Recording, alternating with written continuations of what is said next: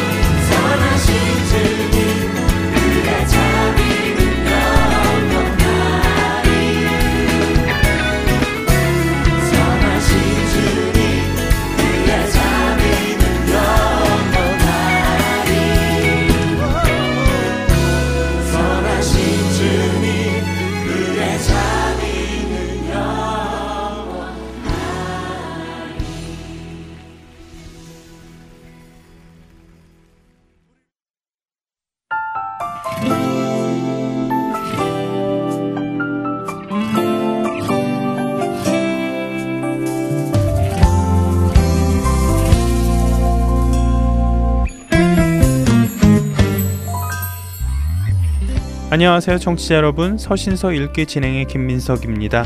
지난 시간부터 갈라디아서를 소개해드리고 있는데요. 우리가 서신서를 읽을 때 사도 바울의 행적이 자세히 쓰여진 사도행전을 함께 읽어 나가면 훨씬 이해하는 데에 도움이 됩니다. 갈라디아서를 이해하시는 데 도움이 되는 부분은 사도행전 13장에서 15장 말씀입니다. 한번 읽어 보시기를 권해 드립니다. 지난 시간 마지막에 사도행전 13장 48절과 49절을 보며 사도 바울 일행이 전한 예수 그리스도의 복음을 들은 이방인들이 기뻐하며 하나님을 찬송했는데 왜 이런 그들에게 사도 바울이 잔뜩 화가 난 어조로 책망을 하며 갈라디아서를 시작했을까요? 라는 질문을 드렸습니다. 오늘은 그 이유를 살펴보도록 하겠습니다. 이미 지난주에 설명드린 대로 갈라디아는 도시가 아니라 지금의 터키의 중부지대 전체를 지칭합니다. 이 지역에 있는 도시들이 안디옥, 이고니온, 루스드라 그리고 더베 같은 도시들이었지요. 갈라디아 지역은 이스라엘과 가까웠습니다. 그렇기에 이스라엘을 떠나 자리를 잡은 유대인들도 상당히 많이 살고 있었지요. 지난 시간 잠시 살펴본 대로 바울은 이곳에서 유대인들의 회당에서 먼저 말씀을 전했습니다. 그러나 유대인들의 방해로 인해 이방인들에게로 전도의 대상을 바꾸었지요. 갈라디아 지방에 살고 있는 유대인들 중에는 유대 율법주의자들이 있었습니다. 이들은 모세의 법대로 할례를 받지 않으면 구원을 얻지 못한다고 가르쳤습니다. 왜냐하면 그때까지 이방인들 중 하나님의 백성이 되고 싶은 자들은 할례를 받고 유대교에 입교해야 했기 때문입니다. 그리고 그 근거를 창세기 17장에서 하나님께서 아브라함에게 명하신 것을 삼았지요. 너희의 대대로 모든 남자는 집에서 난 자나 또는 너희 자손이 아니라 이방 사람에게서 돈으로 산 자를 막론하고 난 지 8일 만에 할례를 받을 것이라. 너희 집에서 난 자든지 너희 돈으로 산 자든지 할례를 받아야 하리니 이에 내 언약이 너희 살에 있어 영원한 언약이 되려니와. 창세기 17장 12절과 13절의 말씀인데요. 이처럼 이방인으로서 유대인이 되고 싶은 사람은 할례를 받았고 그 후로는 모세의 율법을 지키도록 요구받았지요. 이처럼 유대인이 되려면 할례를 받고 유대의 율법을 철저히 지켜야 함이 너무도 자연스러웠던 유대 율법주의자들에게 사도 바울이 전한 예수 그리스도의 복음은 너무도 파격적인 것이었습니다. 그래서 이 유대 율법주의자들은 사도 바울이 개척한 교회를 찾아다니며 자신들이 주장하는 참된 유대교인이 되는 법을 가르치기 시작했습니다. 이들은 갈라디아 교인들에게 자신들의 가르침을 전하기 위해 먼저 사도 바울의 사도권을 부인합니다. 그들은 바울이 도대체 누구냐? 그가 어디에서 나타난 자인가? 그는 예수 그리스도의 열두 제자도 아니었기에 예수님을 만난 적도 없는데 어떻게 그가 사도가 되겠느냐? 누가 그에게 사도라는 권위를 부여했는가? 라고 물으며 갈라디아 교인들에게 접근했습니다. 이런 그들의 주장을 들어보니 나름 일리가 있게 느껴졌지요. 그러나 율법주의자들은 여세를 몰아 자신들이 참된 유대인이 되는 법을 알려주겠다며 할례와 율법 준수를 가르친 것이지요. 미혹된 갈라디아 교인들은 그들의 지시를 따라 할례를 받기 시작했습니다. 그리고 그런 소문이 사도 바울에게 들린 것이지요. 그렇게 사도 바울은 갈라디아서를 시작하며 자신의 사도권이 어디에서 왔는지부터 명확히 밝히며 편지를 쓰기 시작합니다. 사람들에게서 난 것도 아니요 사람으로 말미암은 것도 아니요 오직 예수 그리스도와 그를 죽은 자 가운데서 살리신 하나님 아버지로 말미암아 사도된 바울은 그는 분명하게 자신의 사도권이 사람에게서 온 것이 아니라 하나님 아버지와 예수 그리스도께로부터 온 것을 선포합니다. 그리고 인사를 마치고는 6절부터 그들을 강력히 책망합니다. 그리스도의 은혜로 너희를 부르신 이를 이같이 속히 떠나 다른 복음을 따르는 것을 내가 이상하게 여기노라. 사도 바울은 이미 자신이 전해 주었던 예수 그리스도의 복음, 율법에 의해 결코 도달할 수 없는 죄인인 모든 인간이 하나님 앞에 갈 수 있는 유일한 방법은 십자가에서 스스로 죄가 되셔서 사망으로 죄값을 치르신 예수 그리스도의 공로로 인한 하나님의 은혜임을 기쁘게 받았던 그들이 이제 와서 은혜가 아닌 종교 행위를 통해 하나님의 자녀가 되려는 노력을 한다는 것을 듣고는 분노했습니다. 그리스도의 은혜로 너희를 부르신 그 하나님을 어찌 이렇게 속기 떠나서 다른 복음을 따르느냐. 정말 이상하구나. 라고 그들을 책망하는 사도 바울은 갈라디아인들에게 자신의 정체성부터 다시 설명을 합니다. 자신이 원래 유대교인이었으며 다른 어느 누구보다도 유대교에 대해 해박한 지식과 행위를 해오던 사람이었는데 그런 자신이 어떻게 예수 그리스도의 진리를 알게 되었는지를 하나하나 설명합니다. 또한 사도 바울은 지금 율법주의자들이 지키라고 요구하는 율법, 지금 갈라디아 교인들이 지키겠다고 하고 있는 율법이 무엇인지 설명하는 데 시간을 할애합니다. 사도 바울은 율법을 갈라디아서 3장 24절에서 우리로 그리스도께 인도하는 초등교사라고 칭합니다. 당시 로마 시대의 자유인들은 많은 노예를 소유하고 있었습니다. 노예 중에서도 능력 있는 노예들은 주인에게 선택되어 집안의 중요한 요직을 맡았지요. 그리고 그 중요한 일들 중 하나가 주인의 모든 권한과 소유를 상속받은 주인의 아들을 교육하는 것이었습니다.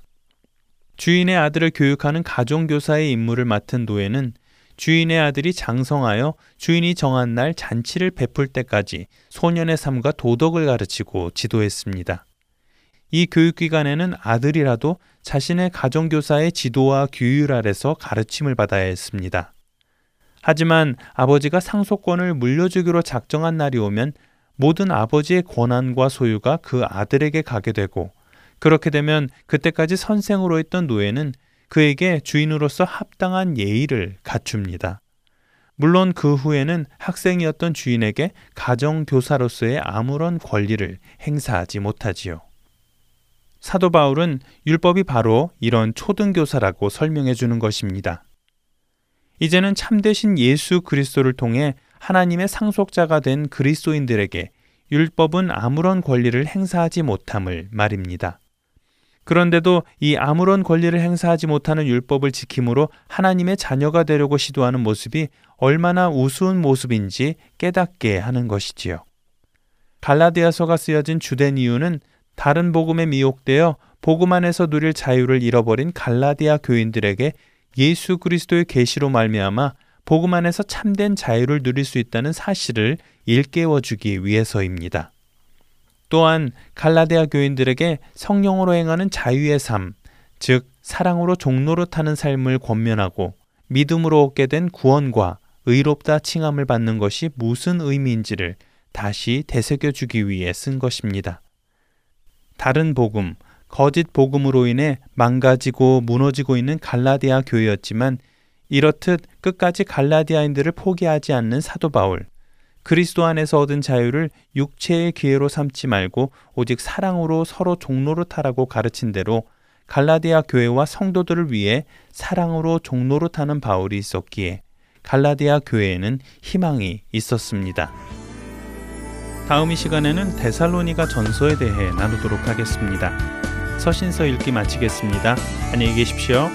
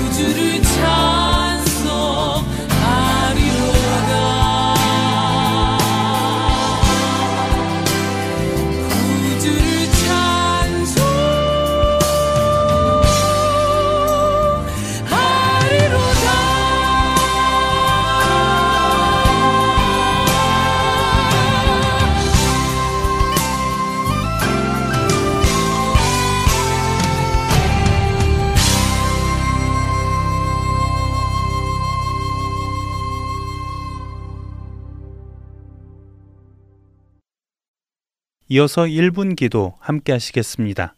오늘은 캐나다 토론토 큰빛 교회 이면수 목사님께서 진행해 주십니다.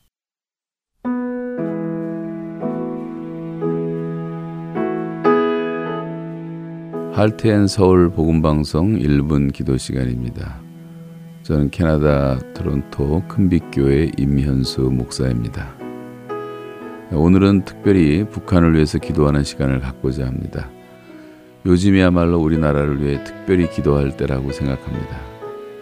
아마 우리나라 반만 년 역사 가운데 지금 우리는 가장 위기의 때를 지나고 있, 있습니다. 남북 통일은 하나님의 뜻이고 하나님의 손 안에 있지만 동시에 내 손에서 하나가 되리라 하신 말씀처럼 우리들이 해야 할 몫이 있습니다. 무엇보다 우리가 할 일은 평화의 중재자가 되어 하나님 앞에 서는 것입니다. 그러므로 이제 기도하실 때 북한에 살고 있는 지하교회 성도들을 주께서 능력의 팔로 보호해 주시기를 기도해 주시기 바랍니다. 그리고 남한의 교회 지도자들이 하나님 앞에서 그들의 모든 죄를 철저히 회개하며 성령 안에서 하나가 되어 복음화된 통일 조국의 비전을 받을 수 있도록 기도해 주시기 바랍니다. 그리고 믿는 성도들이 자신의 죄를 회개하고 자신의 무너진 인생 성벽을 재건하며 나아가 가정의 무너진 곳을 다시 수축하며 또한 교회의 붕괴된 부분을 다시 세울 수 있도록 기도해 주시기 바랍니다. 사탄의 모략에 속지 않고 주님이 주시는 선한 지혜로 악을 이길 수 있도록 기도해 주시고 주의 크신 능력으로 전쟁의 위기 상황을 막아주시도록 기도해 주시기 바랍니다. 문재인 대통령이 하나님의 도구로 쓰임을 받을 수 있도록 기도해 주시기 바랍니다. 함께 기도하겠습니다.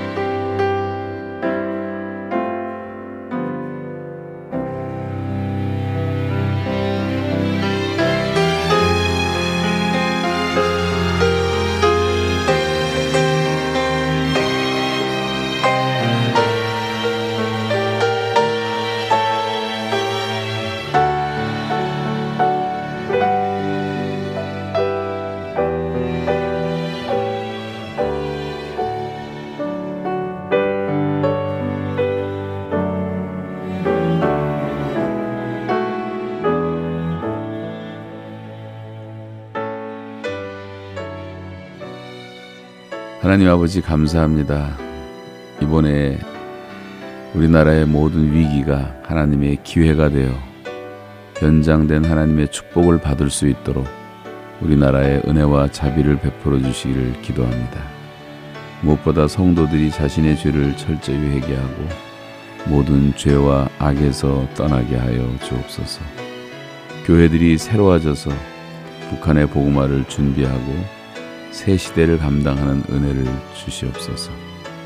온 세상을 축복하는 복의 근원이 되게 하시고 하나님의 영광을 크게 드러내는 거룩한 민족으로 사용받게 하여 주옵소서.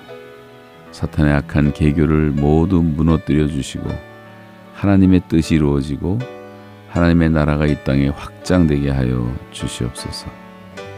저희들 한 사람 한 사람이 모두가 다 죄에서 떠나고 교회가 새로워지고 사회가 변화되고 국가의 기강이 바로 서는 역사가 일어나도록 도와주시옵소서. 예수 그리스도의 이름으로 기도드리옵나이다. 아멘.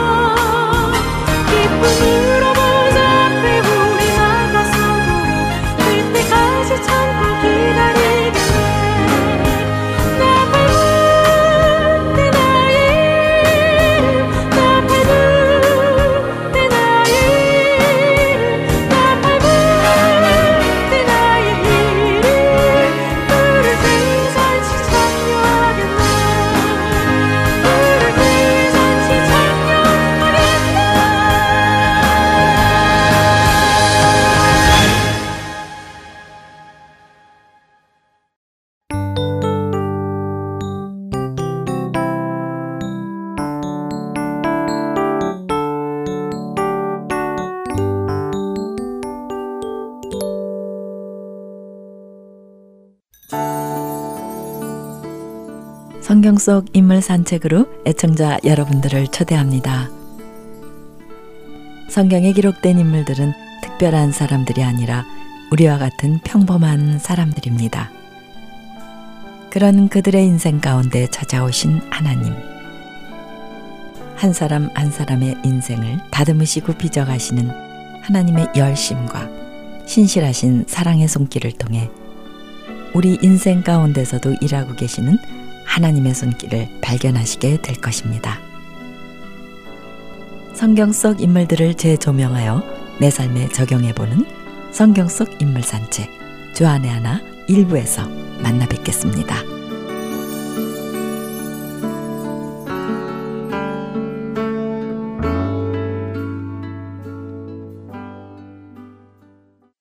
은혜의 설교 말씀으로 이어드립니다. 오늘은 캘리포니아주 LA에 위치한 한길교회 노진준 목사님께서 고린도후서 2장 12절에서 17절을 본문으로 개선장군이라는 제목으로 말씀 나누어 주십니다. 은혜의 시간 되시길 바라겠습니다.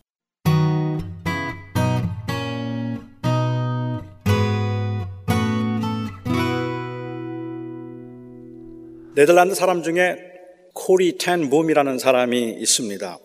아, 이 여인은 네덜란드 시계 수리공이었는데 2차 세계대전 때 독일군을 피해서 도망 다니는 유대인들을 숨겨 주었다는 그 죄의 몫으로 그의 언니와 함께 체포되어서 라벤브루크라고 하는 포로 수용소에 갇혀서 1년여 동안 그곳에서 살았습니다. 아, 이 코리는 그 포로 수용소에 있으면서 그곳에 있는 교도관들로부터 성적인 모욕을 당하기도 하고 그리고 정말 많은 수모를 당했습니다. 함께 수용소에 갇혀 있던 59세였던 그의 언니는 그곳에서 병을 얻어서 수용소에서 죽었습니다. 나중에 이제 석방이 되고 난 다음에 쓴 책이 영화로도 잘 알려진 이 Hiding Place라고 하는 어, 피난처라고 하는 그 책입니다. 코리는 이렇게 석방이 되고 난 다음에 세계 방방곡곡, 세계 곳곳을 돌아다니면서 그때 그 수용소에서 경험했던 일과 그리고 하나님의 사랑, 하나님의 용서하심에 관한 간증과 그리고 강연을 많이 하면서 다녔습니다. 그 책에 보면 이런 이야기가 나옵니다. 한 번은 그 독일 뮌헨에서 간증 집회를 할 때였는데 그 집회를 하면서 이 청중을 보니까 그 가운데 포로 수용소에 있을 때 교도관으로 있던 한 사람이 그 어, 자리에 와 있는 것을 그가 보았습니다. 이 교도관은 어, 코리가 포로 수용소에 있을 때 샤워장을 지키던 사람이었는데 그이 여자들의 벗은 몸을 보면서 어, 아주 음흉하게 지켜보기도 하고 그리고 비웃기도 하고 모욕을 주기도 했던 사람 중 하나였습니다. 간증을 다 마치고 난 다음에 어, 교인들이 사람들이 이제 교회를 빠져나갈 때 그 교도관이 코리에게 다가왔습니다. 아주 정중하게 고개를 숙이며 인사를 했습니다. 오늘 말씀의 은혜를 많이 받았습니다. 당신이 아, 말씀하신 대로 저도 그리스도를 통해서 죄 사함을 받았습니다. 아, 이 코리는 그 강연 때 자기가 라벤브루크 그 포로 수용소에 있었다는 말을 했기 때문에 어, 그때 정확하게 알아보지는 못해도 그가 바로 그 죄수 중에 한 사람이었다는 것을 알고 있음에도 교도관은 그 앞에 찾아와서 어, 자기가 그리스도께 죄 사함을 받았다고 그렇게 이야기를 했어요. 어, 그러면서 코리에게 손을 내밀어서 악수를 청했습니다. 그날 저녁에 용서에 관한 강연을 했던 코리지만 그는 그가 내미는 손을 잡을 수가 없었습니다. 감옥에서 죽은 그 언니의 모습이 뇌리를 스쳐 지나가기도 하고 그리고 그 옛날에 당했던 수모 그리고 그 치욕스러웠던 순간들이 갑자기 막 떠오르기 시작하면서 몸이 떨렸습니다. 그런데 그런 와중에도 그리스도께서는 이 사람도 용서하셨구나라는 그러한 생각이 들어서 주님이 그를 용서하실 수 있다면 나도 그를 용서할 수 있어야 하지 않을까 싶어 아주 찰나적으로 기도를 했답니다. 주님, 어, 저 사람을 용서할 수 없는 저를 용서해 주시고, 이제 제가 저 사람을 용서할 수 있도록 도와주십시오. 그렇게 기도를 했지만 여전히 손을 내밀 수가 없었습니다. 그래서 또 기도를 했습니다. 주님, 용서가 안 됩니다. 아, 저를 도와주셔서 저도 이 사람을 용서할 수 있게 해 주십시오라고 그렇게 기도를 하고 용기를 내어서 아주 억지스럽게 손을 내밀어서 그의 손을 잡았습니다. 그런데 정말 신기한 일이 일어났습니다. 코리가 책에서 한 말을 그대로 제가 인용하겠습니다. 나의 어깨로부터 팔로 그리고 손으로 그리고 그 교도관의 손으로 강한 전류와 같은 것이 흐르는 것을 느낄 수 있었고 갑자기 그를 용서하고 사랑할 수 있을 것 같은 따뜻함이 가슴에 차올랐다. 정말 신비스럽다고 할 만큼 너무너무 소중한 체험입니다. 자기를 굉장히 괴롭혔지만 잘못을 뉘우치고 용서를 구하는 교도관과 같은 사람들을 과연 용서할 수 있을까요? 저는 이런 용서가 어, 쉽다고 생각하지는 않지만 충분히 가능하다고 생각합니다. 사실은 우리들도 아주 못되게 행한 사람이라고 할지라도 진심으로 잘못을 뉘우치고 용서를 구하면 용서해야 한다는 것을 알고 또 용서할 수도 있습니다. 우리가 아무리 많은 상처를 받았고 아무리 많은 손해를 입었다고 할지라도 누군가가 눈물을 흘리면서 간곡하게 용서를 구한다면 왠지 그를 용서해 주어야 할 것 같고 용서하지 않는 우리가 더 큰 죄를 짓는 것 같아서 마음이 불편해지고 심지어는 그 죄를 지은 사람에 대해서 치근히 여기는 마음까지도 생기게 됩니다. 누군가가 진심으로 용서를 구한다면 다 털어버리고 용서해 주자는 마음도 사실 우리도 가질 수 있을 것 같아요. 용서는 한 사람이, 잘못한 사람이 잘못을 인정할 때에만 성립이 되는 겁니다. 용서란 누군가가 잘못을 용서 인정하고 그 회개할 때에만 용서가 성립된다고 말을 하면 어쩌면 여기에 계신 분들 중에도 이 일을 제기하시는 분이 계실런지도 모르겠어요. 하나님은 무조건 우리를 사랑하셔서 우리의 모든 죄를 용서해 주셨다는 것이 성경이 말하는 용서가 아니냐고 반론을 제기하시는 분도 계실지 모르겠습니다. 하지만 제가 이해하기에는 하나님께서는 문제를 해결하시고 손을 내미는 자의 손을 잡으셨지 그냥 없는 것으로 하자고 용서를 하신 적은 없다고 저는 생각합니다. 주님이 정말 놀라운 사랑으로 우리를 용서할 수 없는 이 죄인 인간들을 용서하기 위해서 죄의 값을 치르시고 십자가의 길을 가셨지만 이 용서는 회개와 회심을 요구하고 있습니다. 회개하지 않고 아무렇게나 살아도 하나님은 무조건 용서해 주신다고 성경은 그렇게 가르치지 않습니다. 특히 잘못한 사람에게 회개를 요구하지 않고 잘한 사람에게만 자꾸만 용서를 구하라고 말하는 것이 힘의 원리와 연결이 되고 나면 사람들은 불의를 느낄 수밖에 없습니다. 사실은 힘이 없어서 참는 것이지 용서하는 건 아니니까요. 힘 있는 사람들이 저지르고 있는 이 횡포에 회개를 촉구하는 선지자적인 자세를 잃어버린 채 힘없는 사람들에게만 자꾸 용서하라고 말하고 잊어버리라고 말하는 것을 강요한다면 그런 교회의 모습에서 많은 사람들은 불의를 느낄 수밖에 없을 것입니다. 우리가 경험하는 이 용서에 관한 또 다른 문제가 하나 있다면 그것은 머리로는 용서해야 되는 것을 아는데 마음으로는 따라가지 않는 그러한 경우입니다. 머리로는 용서를 해야 된다는 것은 알겠는데 마음으로는 용서가 잘 안 되는 경우 이럴 때는 어떻게 해야 합니까? 고린도 교회에서 이 바울을 대적하고 교회를 어지럽힌 사람들 중에 아주 주동자격인 지도자가 한 사람 있었습니다. 그는 여러 사람들을 선동해서 교회를 어지럽게 만들었고 그리고 특히 아주 바울을 굉장히 많이 괴롭혔습니다. 바울로서는 그냥 듣기 그 거북하고 참기 어려운 그러한 이야기들을 이 지도자를 통해서 들었던 것 같습니다. 그는 바울이 거짓 선생이라고 그렇게 선동을 하기도 했고 바울이 선교 헌금을 모아다가 횡령을 하고 자기가 다 착복했다고 그렇게 중상 모함을 하기도 했고 바울은 진실하지 못한 사람이라고 비난을 하기도 했습니다. 바울을 모함하고 중상하고 괴롭히고 있는 이런 사람들을 볼 때 바울이 어떤 자세로 그리고 어떻게 행동하는 것이 그리스도인다운 모습이라고 여러분 생각하십니까? 이럴 때 바울을 괴롭히는 사람을 바울은 어떻게 해야 하는 걸까요? 아마도 우리가 일반적으로 생각하고 있는 좋은 신앙인의 모습은 이럴 때 용서하는 겁니다. 나를 괴롭히고 나를 힘들게 만들고 그리고 교회를 어지럽히고 있는 사람이지만 용서해주고 참는 겁니다. 그게 우리가 생각하고 있는 그 좋은 그리스도인들의 모습일 것 같아요. 그런데 정말로 무조건 참는 게 용서일까요?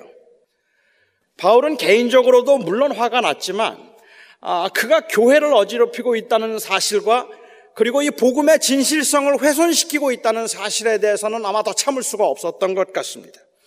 뭐 그것을 바울의 분노를 합리화시킨 것이라고 말한다고 할지라도 그건 잘 모르겠어요. 바울의 심정을 저는 사실은 모르니까. 어, 그런데 바울은 이건 그냥 두면 안 되는 문제라고 생각을 했던 것 같아요. 아주 냉정하고 신랄하게 교인들을 책망하는 편지를 그가 보냈습니다. 이 편지의 내용은 그렇게 교회를 어지럽히고, 어지럽히고 있는 그 지도자를 그냥 내버려 둘 뿐만 아니라 그의 말을 듣고 흔들리고 있는 교인들에 대한 실망감이었다고, 실망감으로 전, 짐작된다고. 그런데 고린도 교회의 교인들 대부분은 바울의 이 실망스러운 편지를 받고 난 다음에 어, 많은 생각을 했던 것 같아요. 편지를 진지하게 받았습니다. 그리고 교회는 교회를 어지럽히고 바울을 대적하던 그 교인들과 그리고 그 지도자를 치리했습니다. 특별히 한 사람을 치리한 것 같아요. 그 치리의 내용이 무엇이었는지는 저희가 잘 알 수가 없지만 어, 그는 교회에서 권징을 받기는 했는데 그 교회를 떠나지는 않았습니다. 권징을 했는데도 교회를 떠나지 않은 것은 그 사람이 그 권징을 받고 회개했다는 증거라고 말하는 사람들도 있기는 한데 저는 이건 교회로서는 굉장히 고마운 일입니다.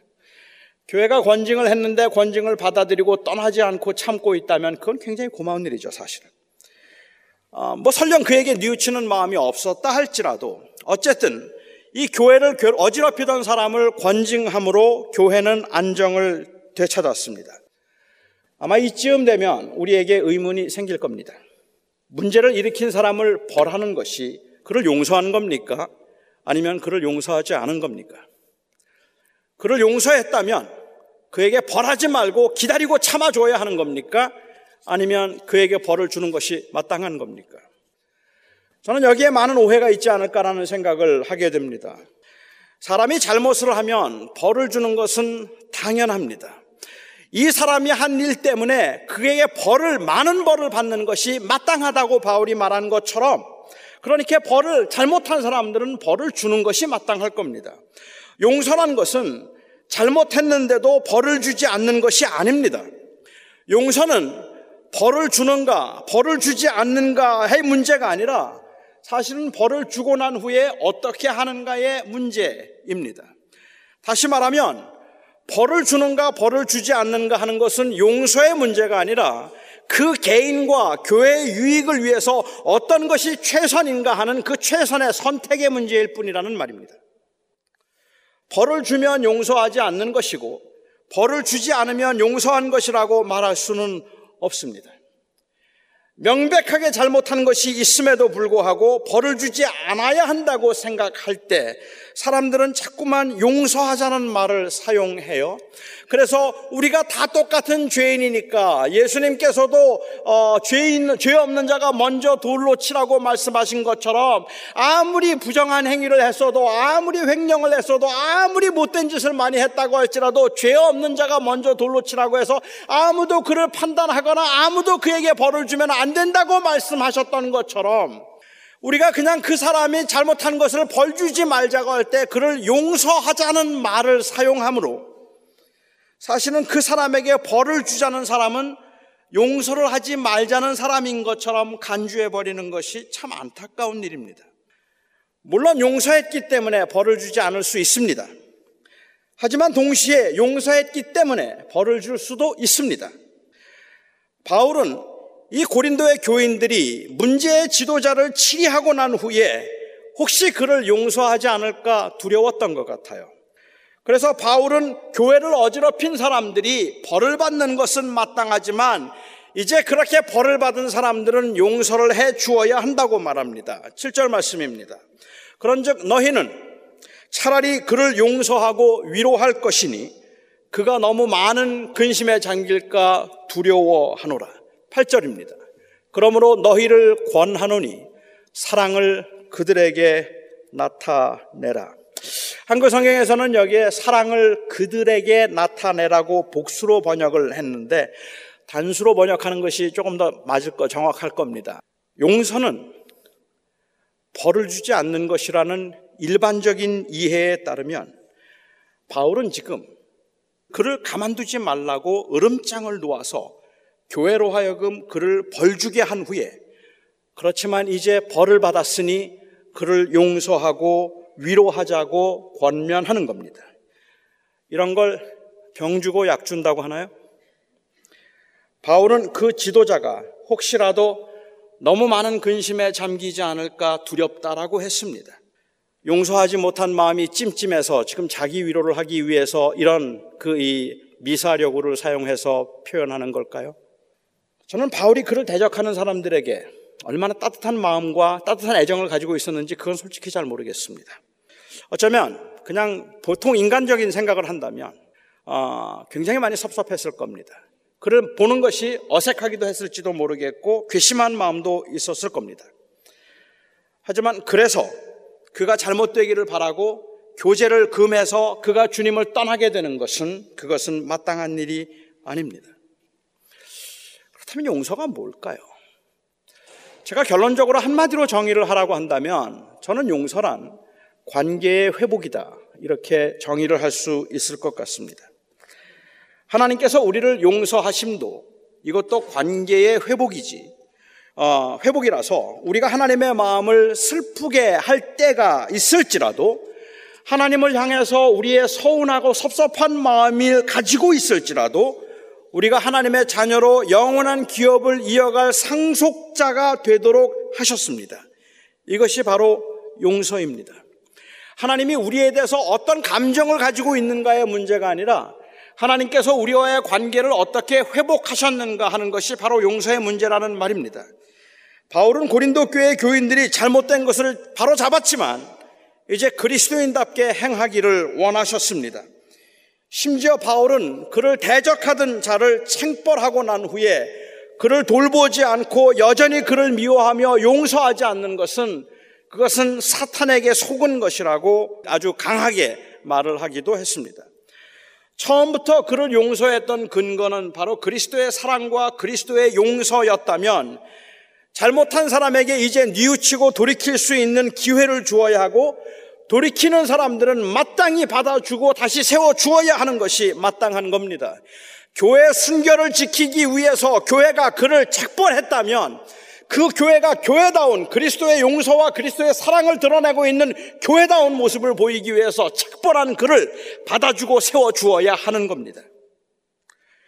죄인임에도 용서를 받고 관계의 회복의 은총을 누리고 있는 그리스도인들에게 있어서 이 그리스도인들에게서 기대하는 것이 바로 이러한 관계의 회복입니다. 저는 그리스도인들의 경우는 화해를 청하지 않는 사람과는 화해할 수 없다고 생각합니다. 아니, 화해할 수 없다는 말은 좀 강한 말이라면 화해가 성립이 안 됩니다. 화해란 두 사람이 손을 잡아야 화해입니다. 그런데 내가 잘못했다고 손을 내밀었는데, 아니, 화해하자고 손을 내밀었는데 어떤 사람이 그 화해를 거부하고 있다면 그건 화해가 성립이 되지 않는 것이겠죠. 어, 그러니까 화해를 청하지 않는 사람과는 화해가 어렵겠지만 화해를 청하는 사람과는 언제나 화해를 할 수 있어야 하고 또 화해를 청할 수도 있어야 합니다. 그렇지만 이것은 관계의 회복을 의미하는 것이지 감정의 회복을 어, 이 요구하고 있는 것은 아닙니다.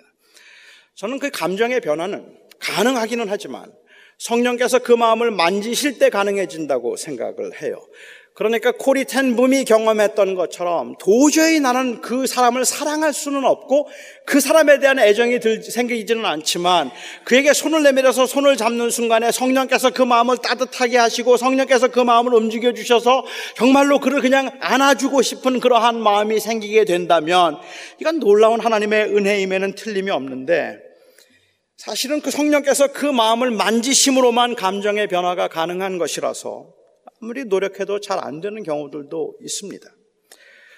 그러니까 여전히 불편하고 여전히 섭섭하고 여전히 어색할 수 있지만 그래도 친구이고 그래도 동료이고 그래도 형제이고 그래도 이웃이어야 한다는 말입니다. 리처드 헤플러라고 하는 분이 쓴 책 가운데 Will Daylight Come? 이라는 책이 있습니다. 과연 낮이 올까 하는 그 제목이라고 볼 수 있는데 그 책에 보면 이 할아버지에게 이 고무줄 세 총을 선물로 받은 존이라고 하는 한 아이의 이야기가 나옵니다. 그가 뒷마당에서 이제 놀고 있을 때 어, 거기에 놀고 있는 오리들을 보고는 갑자기 이 할아버지가 만들어준 그 고무줄 새총으로 한번 쏘고 싶은 충동이 일어났습니다. 그래서 오리를 향해서 그 새총을 쏘았는데 제대로 맞았어요. 오리가 죽었습니다. 조안이는 너무 놀라서 이 오리를 급하게 이 나무찜 사이에 숨겨 두었습니다. 그리고 나무찜에 숨겨놓고 막 나오는데 거기 누나 셀리가 서 있었습니다. 누나는 다 본 겁니다.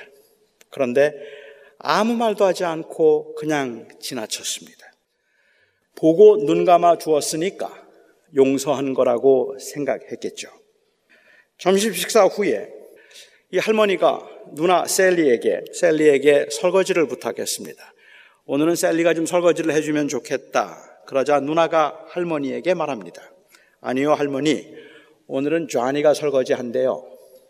그리고 지나가면서 쟈니의 귀에 속삭였습니다. Remember the duck. 오리 기억하라. 오리 잊지 마. 그날 저녁에 어, 이 할아버지가 아이들에게 낚시를 가르쳐 주겠다고 제안을 했습니다. 아, 그리고 아이들 그 낚시를 데려간다니까 할머니가 아니 오늘 저녁 식사 준비는 셀리가 날 좀 도와주는 게 좋을 것 같아요 라고 이야기했습니다. 셀리는 아니요 할머니 쟈니가 도와준대요. 그리고는 쟈니에게 다가가 지나가면서 한마디 합니다. Remember the dog. 며칠 동안을 그렇게 시달리던 소년이 마침내 견디지 못하고 할머니에게 자기가 한 일을 고백했습니다. 그러자 할머니가 조안이를 끌어안으면서 어, 말을 합니다. 나도 부엌 창문으로 봤다. 바울은 셀리처럼 하는 것이 사탄의 속임이라고 말하고 있는 겁니다. 예수께 그리스도께서 우리의 죄를 용서하시기 위해서 하나님의 형벌을 다 받으셨는데도 사탄은 우리가 하나님 앞에 설 수 없는 죄인이라고 참소하고 하나님께서 그 관계를 회복하셨음에도 불구하고 하나님이 사랑하지 않아서 용서받지 못해서 벌받는 것이라고 이간질을 합니다. 그러나 하나님은 우리가 여전히 허물이 있음에도 불구하고 여전히 때로는 하나님의 마음을 슬프게 해드리고 하나님의 마음을 아프게 해드리는 일들을 함에도 불구하고 우리가 우리의 죄를 자복하고 하나님께 나아갈 때 우리를 용서하심으로 하나님의 자녀의 관계를 회복시키시고 확인하셨습니다. 이제 우리 차례입니다. 기독교인들이 아는 어, 사람들은 술 한 잔에도 용서를 하는데 이 기독교인들은 사소한 일이라도 틀어지고 나면 절대로 용서하는 일이 없다는 말은 허투루 들을 말이 아닙니다. 바울은 교회를 어지럽힌 사람들을 벌한 것은 잘한 일이지만 그것이 교회를 교회답게 만들기 위한 것이었다면 이제 그를 형제로 받아주고 또 돌보아 주어야 한다고 말합니다. 그것이 용서이기 때문입니다. 잘못한 사람을 벌하지 않는 것도 문제이고, 잘못했다고 용서하지 않는 것도 문제이고, 용서한다고 말하면서 받아주지 않는 것도 문제입니다. 어떤 청년이 부모에게 상처가 굉장히 많았나 봅니다. 그래서 부모와는 아예 인연을 끊고 그렇게 살았습니다. 그런데 이 친구가 집회에서 은혜를 받았어요. 아, 그가 이렇게 말을 했습니다. 이제 부모님을 용서하고 그리고 그 아픈 기억들을 다 잊어버리겠습니다. 하지만 아직은 부모님을 만날 수 없습니다. 아직은 부모님을 인정할 수는 없지만 내가 용서하겠습니다.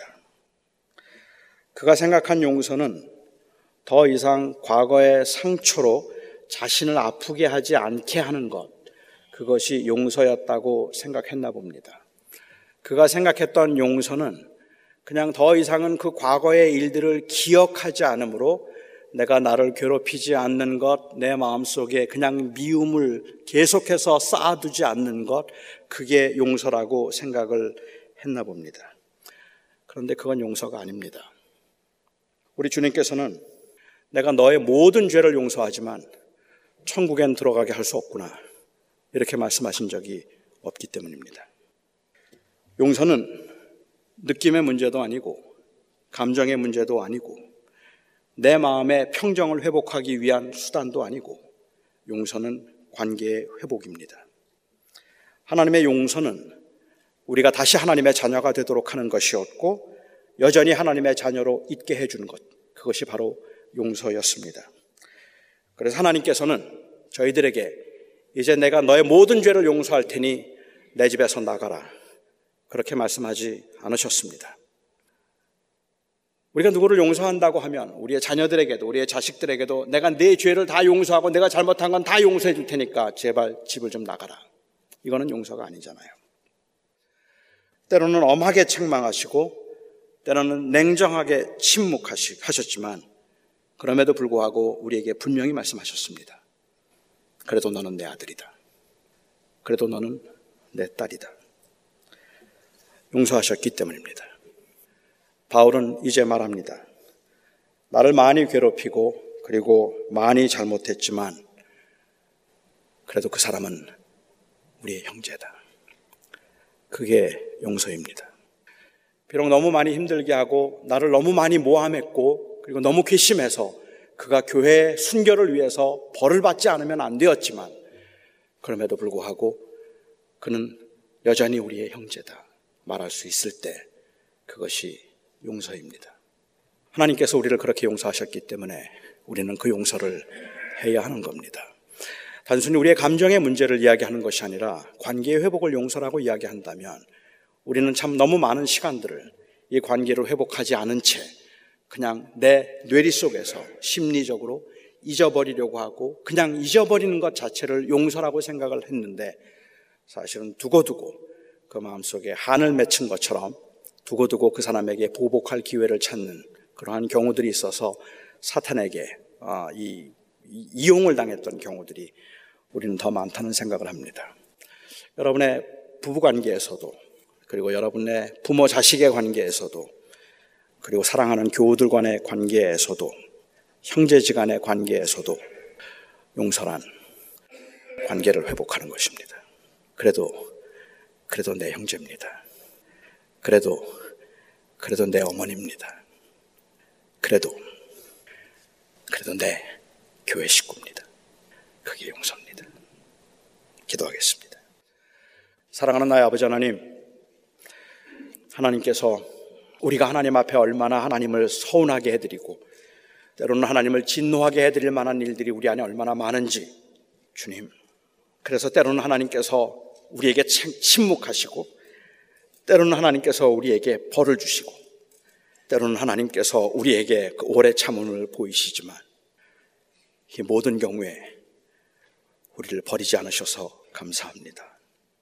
그 모든 상황에서 그래도 그래도 너는 내 아들이며 너는 내 딸이라 말씀해 주셔서 감사합니다. 우리에게는 그런 사랑을 받을 아무런 자격도 없지만 우리 안에는 원망과 서운함과 불평함이 더 많지만 그럼에도 하나님께서 우리를 용서하셔서 우리로 하여금 영원한 나라의 기업을 이어가는 상속자가 되게 하셨음이 그것이 용서라서 정말 감사합니다. 하나님, 우리가 그렇게 용서할 수 있게 해 주시옵소서. 그 용기를 그 믿음을 우리에게 주시옵소서.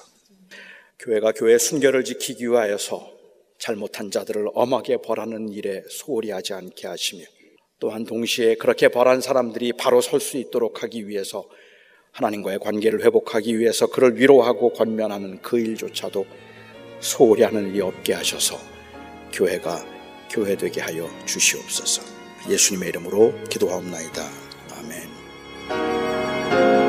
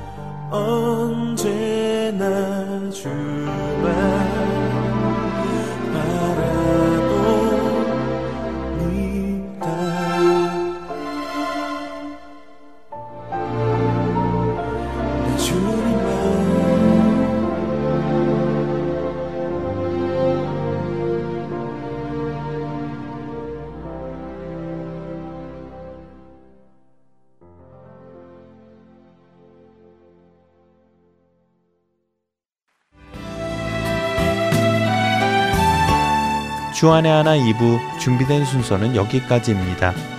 함께 해주신 여러분께 감사드리고요. 저는 다음 시간에 뵙겠습니다. 안녕히 계십시오.